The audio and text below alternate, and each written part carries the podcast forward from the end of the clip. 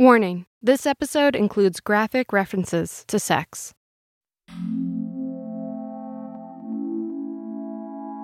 For a long time, I had no connection to my body. When I was a teenager, I never even tried to explore my body, to touch it. I never felt the need. And then one day, when I was 20, in my off campus apartment in Lille, in the north of France, I wondered what it would feel like to sleep naked. I stripped down and crawled under my duvet. It's like my body could finally breathe, take up space. I'd never felt such freedom. When I was dating Marie at 28, I felt that I needed to explore my body. I was hoping that knowing my female anatomy better would help me enjoy sex more and give Marie pleasure. At that time, there was a new app on the market. It was created to help women learn how to masturbate. I just joined ohmygodyes.com. It's called OMGYes. It includes videos. First, women, fully dressed, explain their relationships to sex and pleasure and describe their favorite masturbation techniques. Then we see them in action. One of the things that you can do with that, We see their pubic area and their hands. There's no ambience, no music, no sexy talk. It's not sexual somehow.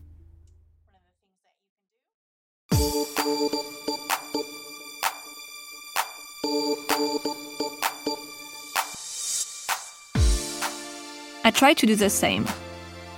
I caress different parts of my vulva. I circle my labia, rub the area up and down, and played with my clitoris. A lot of first times for me.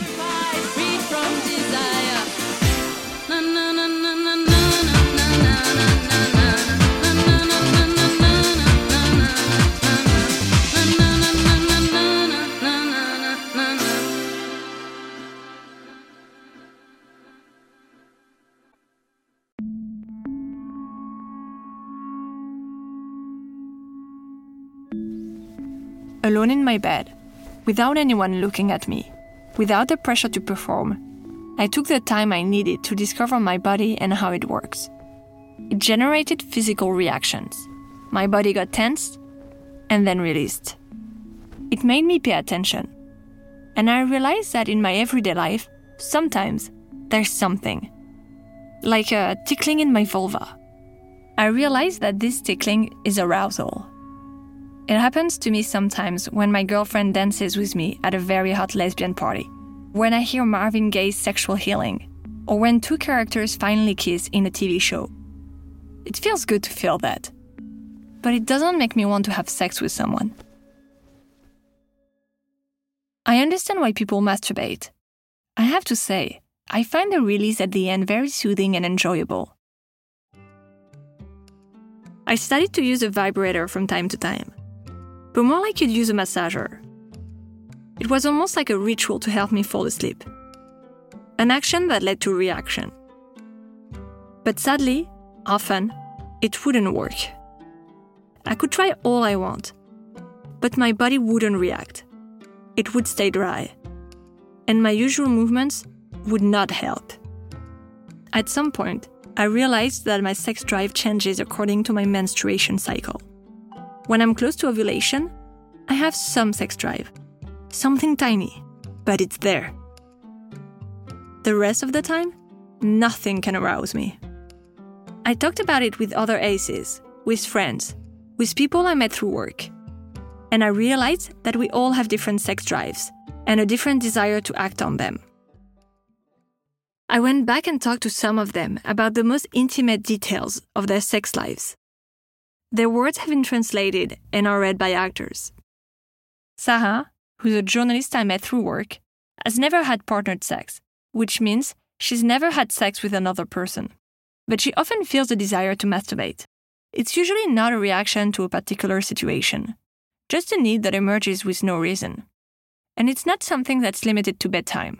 She can masturbate at any time of the day. I'm hungry, I eat. Well, I don't know. I'm aroused, I masturbate. Sometimes I masturbate before going to work because it relaxes me a little before going there. Well, you see, there's a very psychological, side to it. That's it. To fall asleep or relax before a day of work, she also enjoys imagining sexy scenarios. And so, in fact, there are times I'll invent stories like that, just because it relaxes me. They'll only manifest themselves while masturbating, and that's relaxing too, and it helps me fall asleep.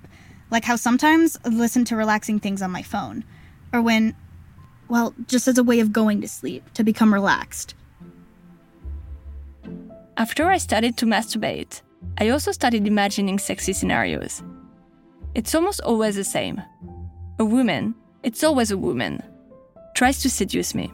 She strips down and tries to convince me to join her. She knows what she wants. The tension rises. I'm about to kiss her back. And then, nothing. The story ends. I'd like to go further, but I can't. I'm blocked. Nothing is coming to me. I just can't picture people having sex. I actually can't even picture myself having sex. In my scenarios, I don't think it's even me who's being seduced.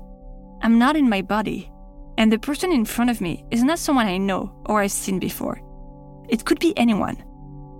It's no one. I know many people get excited when they think of a particular person. I don't get it. It reminds me of something that Cecile told me. Cecile is a 26 year old asexual man the first time that I spoke about masturbation was in middle school. And so there were people who would ask me, What do you masturbate to?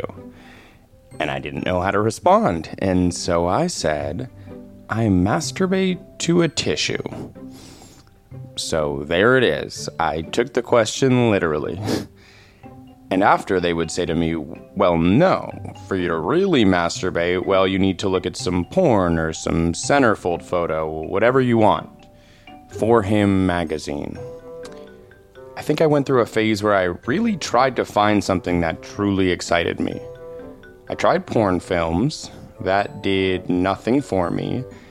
And in fact, I never really needed sexual images.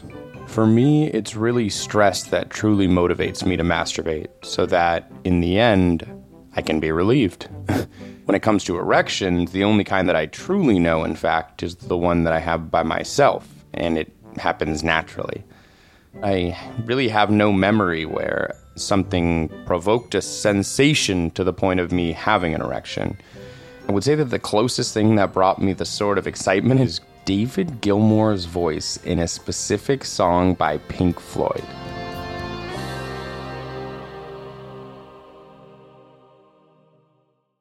I've also found a few things that work for me. Sometimes I go on Instagram and look at accounts of underwear brands or accounts of surfer influencers. It's not the people I'm interested in, it's the ambience. I like when the pictures inspire a story sometimes I focus on one thing I like an outfit, a butt, breasts, never a face.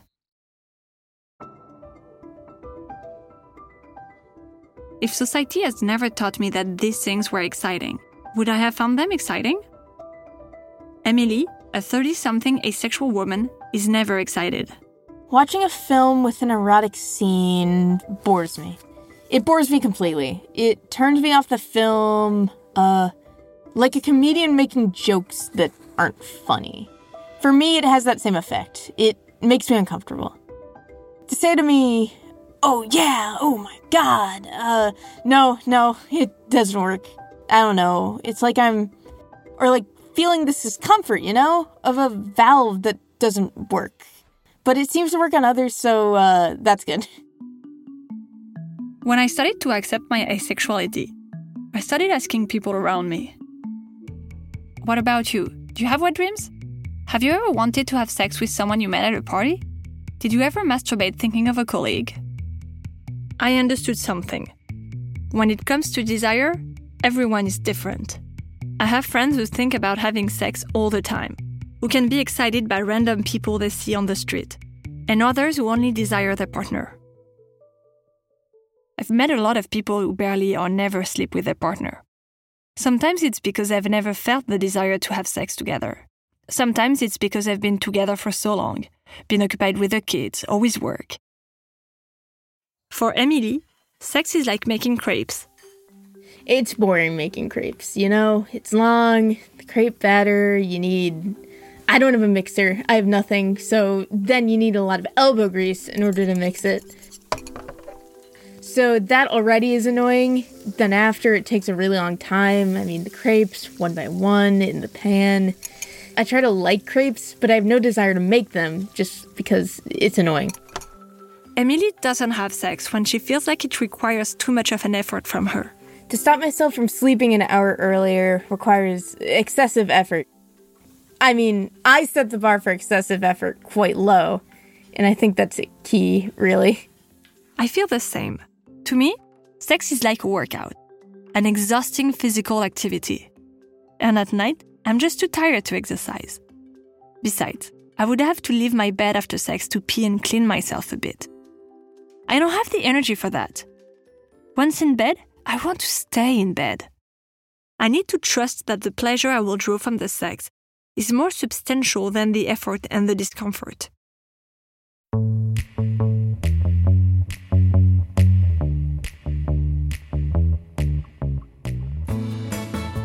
After my relationship was easy, I was in a friends with benefit situation with Teddy, an American who lived in Amsterdam at the time.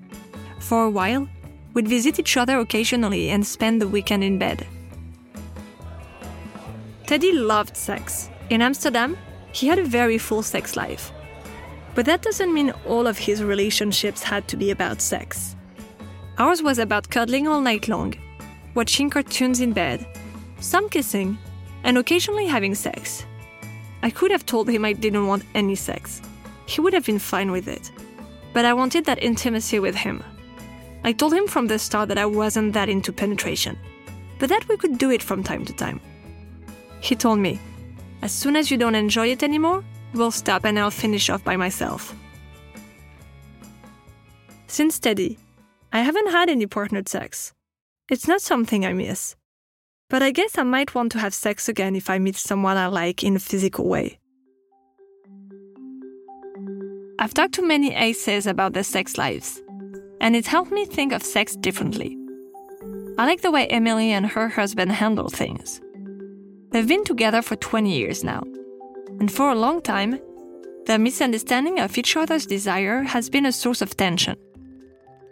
That changed when Emily discovered the concept of asexuality. They started to look at their sex discrepancy differently. From a numerical point of view, nothing has changed. That means we have neither more nor less sex since my realization of being asexual. We already had a little, it was a problem. Today we also have a little, but it's no longer a problem. That's it. That's what's changed. Uh, we know that it's not because he's not doing something that would arouse me, that it's not because I would like to look elsewhere, and that it's not like I have a hormonal problem or something that needs to be fixed.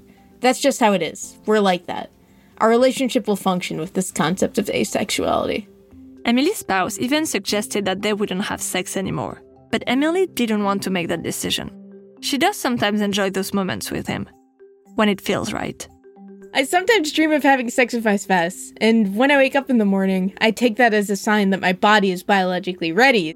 The times when I have some desire somewhere in me, I want to take advantage of this opportunity because that's when sex is pleasurable between us and when it lasts longer and when I'm truly enjoying myself too. When she picks when they have sex, Emily doesn't feel like she's forcing herself. With Teddy, I never felt like I was forcing myself. I wasn't having sex with him to prove something to myself. I wasn't doing it because he was pressuring me. I was doing it because I wanted to. Because I wanted to share that moment with him. I wasn't put in a situation where I had to say yes or no to his propositions. I was part of a team. We were listening to each other and making decisions together. After Teddy, I thought that when I'll be in a new relationship, I would use this and the relationship Emily has with her husband as a model. The only difference is that I wanted to be in an open relationship.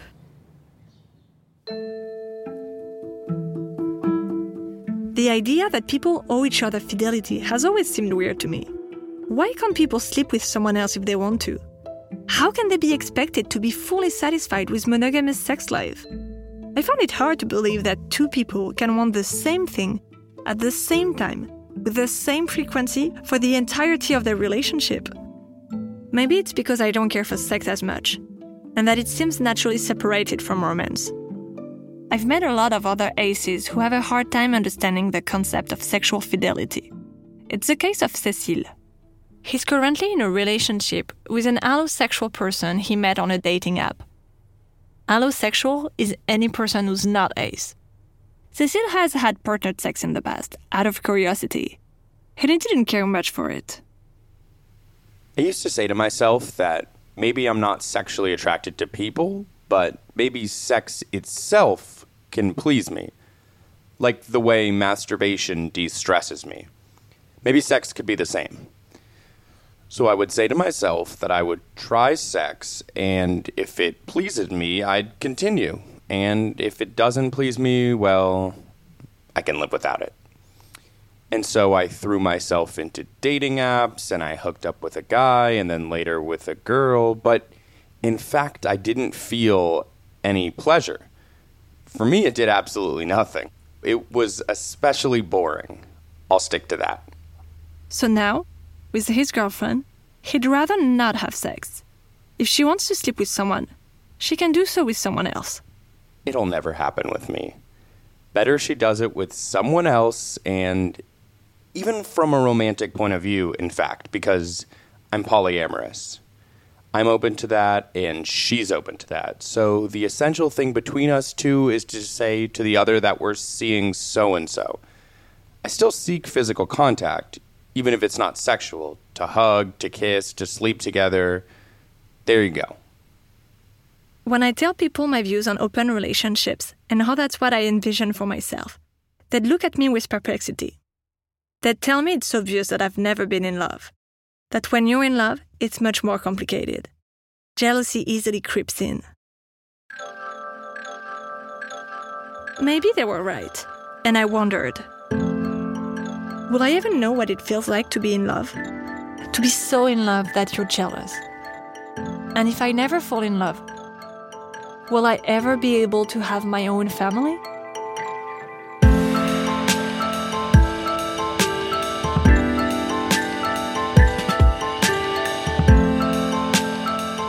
Free from Desire is an original podcast by Paradiso Media, written and narrated by Aline Laurent Mayard, produced by Suzanne Collot and by me, Yael Even-O, with additional production support from Morgan Jaffe and Molly O'Keefe. Executive producers are Emmy Norris, Lorenzo Benedetti, Louis Debussy, and Benoit Duneg. Sound design, editing, and mix by Theo Albari. Additional editing by Yael Even-O and Morgan Jaffe. Studio recordings by Mara, Criso, and Theo Albaric. Production assistants are Lucindo So, Brandon Galbraith, and Sophia Martins. Editing intern is Bryson Brooks. Original music by The Lead. Our theme song is Freed from Desire by Gala. Cover art by Superfeet. This episode features excerpts from the website OMGYes.